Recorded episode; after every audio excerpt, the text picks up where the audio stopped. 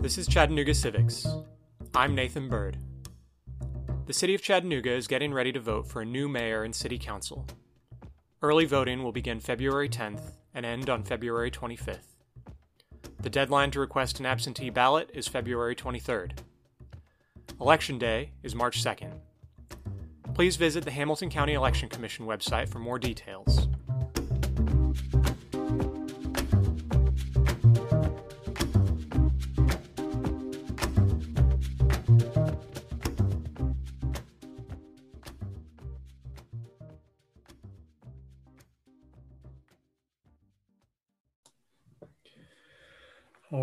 I'm here with Rachael Torrence. She is running for City Council in District 3. And Rachael, if you could just tell our listeners a little bit more about yourself and about the district that you're running in.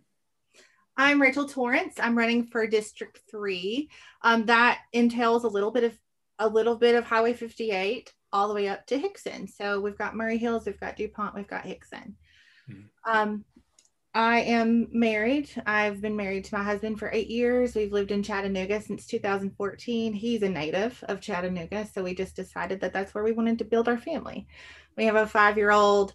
Um, I have um, an undergrad degree from Tennessee Tech in Cookeville, and then I have a master's degree from North Central University. I am excited to be here. I it's I don't see myself as a politician. So it's it's very interesting that a year ago I would have never seen myself in the position that that I'm in now. So great. Uh, so this is your first time running, I'm guessing. Yes. So what is what is kind of your overall vision? What are you planning you know what is your your overarching goal both for your district and for the city as a whole? Because you know city council does vote on things that affects you know everybody in chattanooga. Right. Um, all people are essential. The idea extends beyond covid lockdowns. However that's probably everybody's main concern right now. Um, people of color are essential white people are essential the poor are essential rich are essential immigrants are essential. You have you have to understand that everyone is essential for different reasons. So when it comes down to it at the end of the day that the smallest minority is the individual. And when we create that those blanket policies, even with the best intentions, sometimes they're more harmful than they are helpful.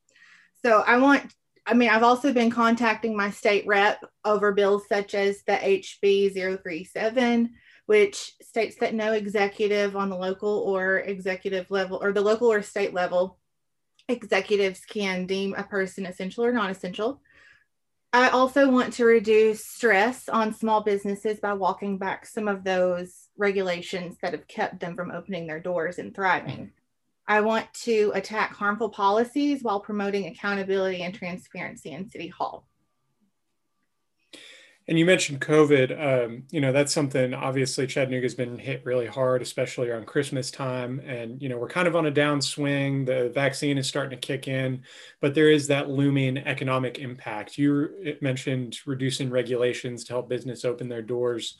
Um, you know, expand on that. And also, if you have any other ideas to help the city recover or even stave off some of these economic impacts for small businesses and, you know, struggling renters.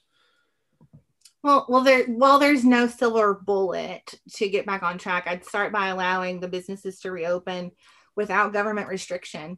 I believe that individuals and small businesses are capable of finding solutions more quickly than any government. Um, as you, I mean, around six months is what the time frame is for um, the city to make those decisions, and small businesses don't have that much time. Um, they have to act right now. We we saw that Walmart and Amazon did not have to close at all. Um, the local mom and pops were forced to close, and these giant corporations were able to thrive and grow. It would be hard to convince me that local businesses with their life savings on the line would not make better decisions on how to implement safety quicker, better than the government would if they would just get out of the way. All right, we're back after a couple of technical difficulties. I'm going to pick up with the last question. Uh, the mayor is in charge of leading the budget writing process per the city charter.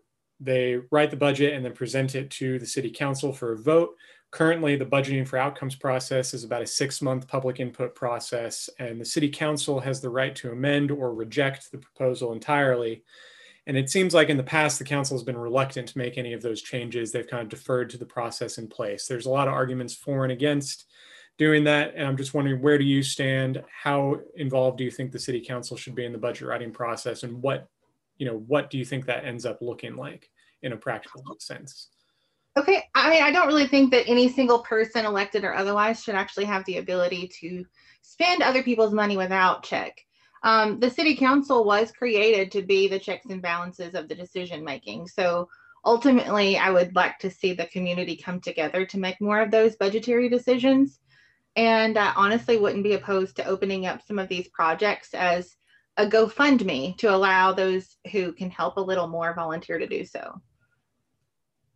And then a lot of people's uh, first real kind of exposure to the budget writing process was this past summer around the Black Lives Matter protests. We had over 200 people sign up to speak at a city council meeting to express their opinion on the fact that $70 million out of a $270 million budget was being spent on the police force.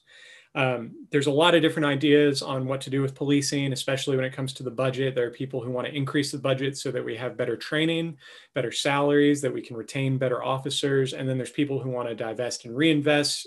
And, you know, there's some people who want to defund entirely. Um, where do you stand on this, both from a budgeting issue and also any other improvements you think we might make to our police department? Yeah, this is a really important question in the current political climate. Um, the logical first step is for police accountability and to allow for body cameras for all officers.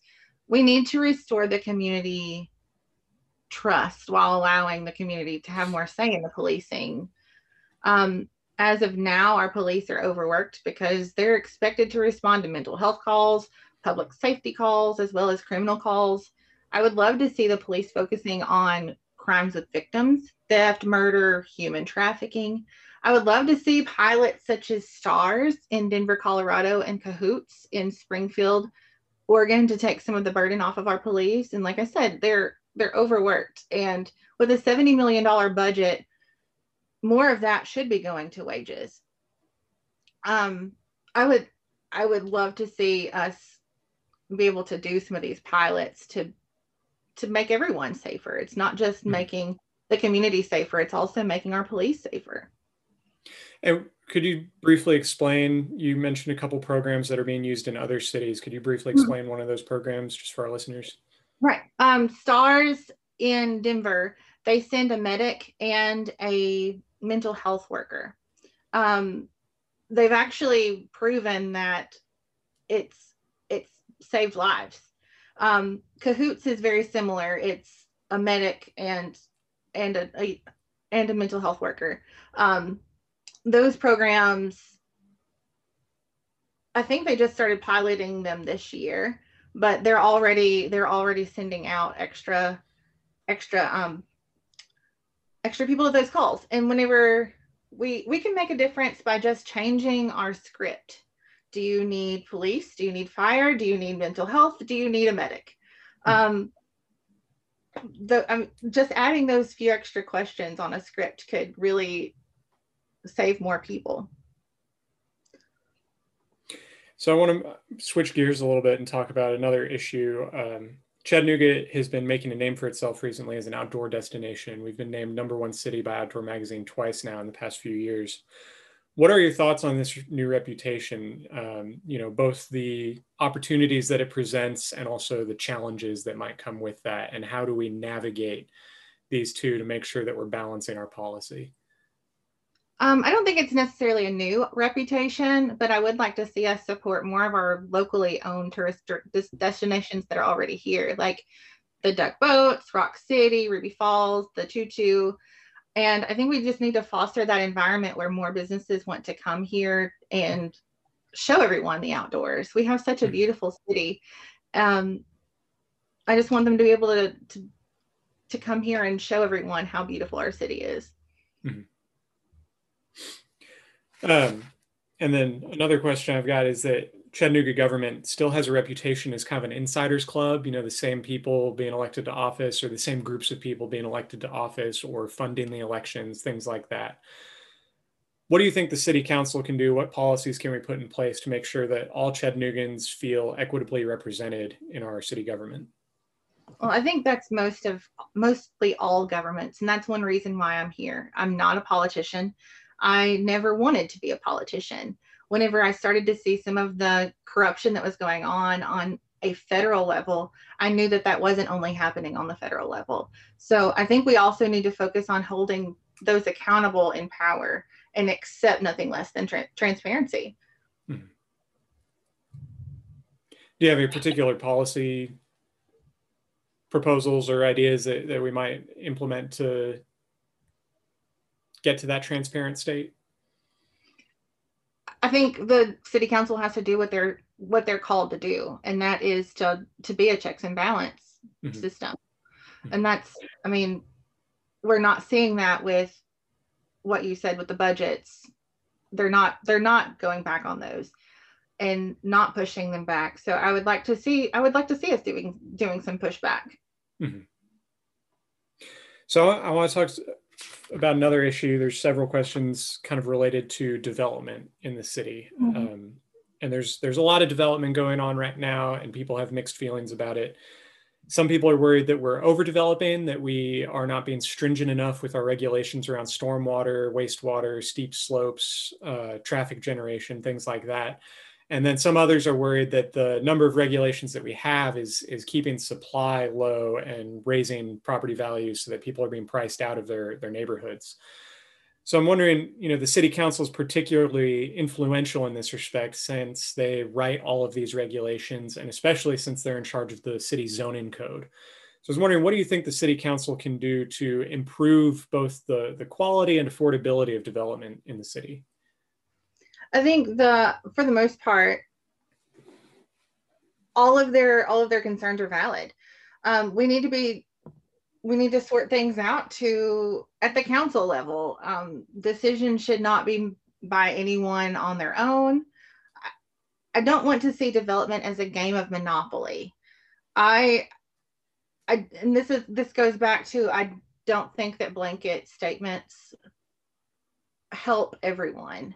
So we have to figure out how these how these policies are affecting not just those at different levels, but we need to focus on how they're affecting everyone as a whole.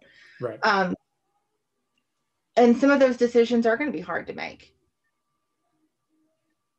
It comes down to again, the individual is the smallest minority, and we have to make sure that we're not doing harm to harm to one to to help another. Mm-hmm. And then diving into this question of, of development, one issue I hear a lot about is, is gentrification. The idea of people getting pushed out of their neighborhoods as property values rise, neighborhoods that they may have been in for you know decades. We're seeing an influx of out in state, out of state investors buying up properties and flipping them, and we're seeing that our demand for public housing and Section Eight vouchers is you know way higher than supply, and we can't really keep up with that. What do you think the city council can do to increase housing affordability and also make sure that Chattanoogan's can stay in the neighborhoods where they've they've grown up if that's what they want to do? This is one of those policy those policy questions that I was saying attacking policy that is harmful. Um, I want to see some of those zoning those zoning policies reevaluated. Um, and know that this is not just a Chattanooga issue. I've heard mm-hmm. I've heard it, it's happening in Nashville and Knoxville and Memphis, and they're all saying the same things. It's happening all over the country, and it's a, it's really a result of inflationary government borrowing and spending and printing. Um, as a city councilwoman, there's not much that we can do except for to start attacking that at the state and national level and contacting our state and national representatives to support their efforts to try to ease the burdens of of our people. Mm-hmm. And then one last question on the on the subject of development is kind of related to this is, is transportation. Uh, there's a lot of different ways to tackle transportation, multimodal transportation, you know, cycling, walking. Uh, there's public transportation, you know, CARTA has a lot of issues right now. People seem to agree that it's it's not adequate for for the needs of the city. And then there's also obviously automotive traffic, you know, people complaining about traffic jams and things like that what do you think the city council can do to make sure that our transportation infrastructure is adequate for the needs of our city and also balancing the needs of different individuals? I'm all for free market solutions to all or some of these problems. Um, I feel like when government is so closely involved, the creative the creativity of the market is squashed. I would love to see some smaller CARTA vehicles to be able to get to those people in a more efficient manner and also utilizing some route efficiency technology to lay out our routes and time frames of when particular particular routes would be more heavy and then put more put more vehicles on those. Um, the problem is we're just not getting vehicles to the people.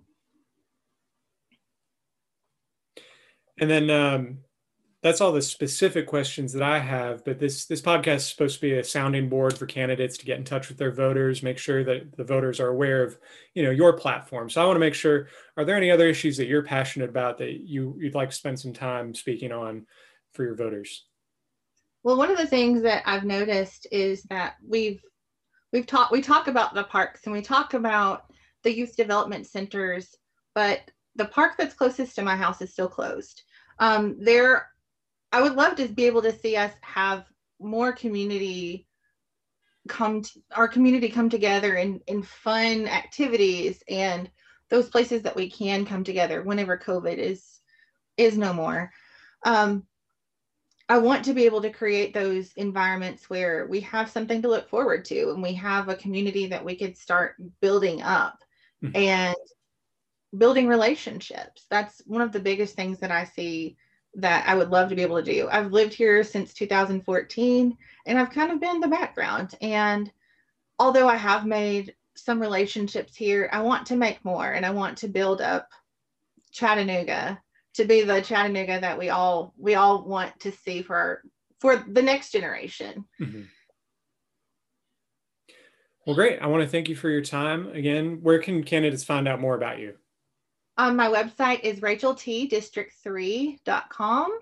And that is also the same on Facebook, Rachael T District3.com or Rachael T at Rachael T District 3. Great. Well, Rachael Torrence, thank you very much for your time and good luck in March. Thank you.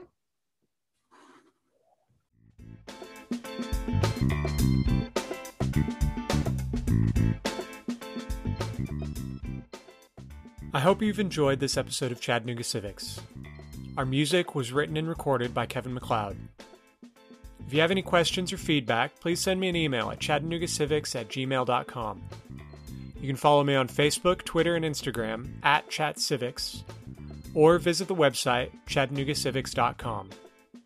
Thanks for listening.